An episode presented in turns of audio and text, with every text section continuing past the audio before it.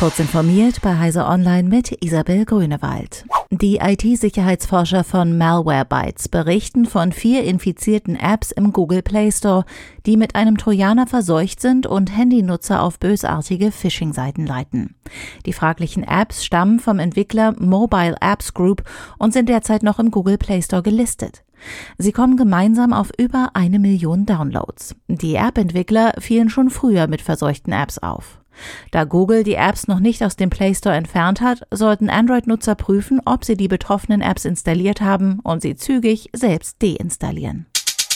Bundeskanzler Olaf Scholz hat den geplanten Ausbau der Stromproduktion in Deutschland bekräftigt. Wir wollen die Stromproduktion bis Ende des Jahrzehnts auf 800 Terawattstunden ausbauen und wir wollen dafür sorgen, dass 80 Prozent davon aus erneuerbaren Energien stammen, sagte Scholz beim Besuch einer neuen Fabrik für Batteriekomponenten des Chemiekonzerns BASF am Standort Schwarzheide in der Lausitz. Diese Produktionskapazitäten sollen in den 2030er Jahren noch einmal verdoppelt werden. In der neuen Anlage sollen ab Ende des Jahres Batteriekomponenten für 400.000 Elektrofahrzeuge jährlich hergestellt werden. Zudem baut der Chemieriese eine Prototypanlage für Batterierecycling. Die eigenständige App für Google Street View wird eingestampft. Alle Funktionen sind bereits in Google Maps integriert. Die App, so berichtet 9 to 5 Google, soll in den kommenden Wochen aus den App Stores genommen werden.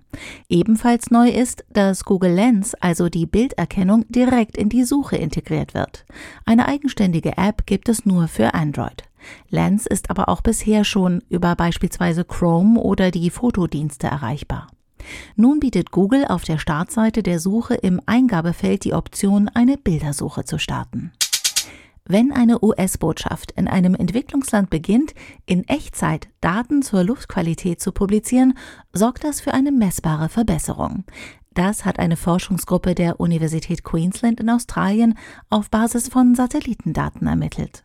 Herausgefunden haben sie so, dass die Veröffentlichung solcher Echtzeitdaten im Schnitt eine Verringerung der Feinstaubkonzentration um zwei bis vier Mikrogramm pro Kubikmeter zur Folge hat. Verglichen haben sie die Effekte mit den Werten für Städte in Entwicklungsländern, in denen es keine US-Botschaften gibt, die solche Daten publik machen. Im Schnitt würden die Verbesserungen den Städten Kosten im Gesundheitswesen von mehr als 100 Millionen Euro jährlich ersparen.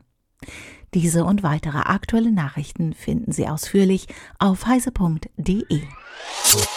Werbung wenn dir jemand von einer Queue berichtet, erscheint vor deinem inneren Auge nicht die Supermarktkasse am Freitagabend. Du bist auf der Suche nach einer sinnstiftenden, spannenden und innovativen Aufgabe. Dann kommt zur BDBOS, der Netzbetreiber des Bundes und der Länder. Alles weitere erfährst du auf www.bdbos.de.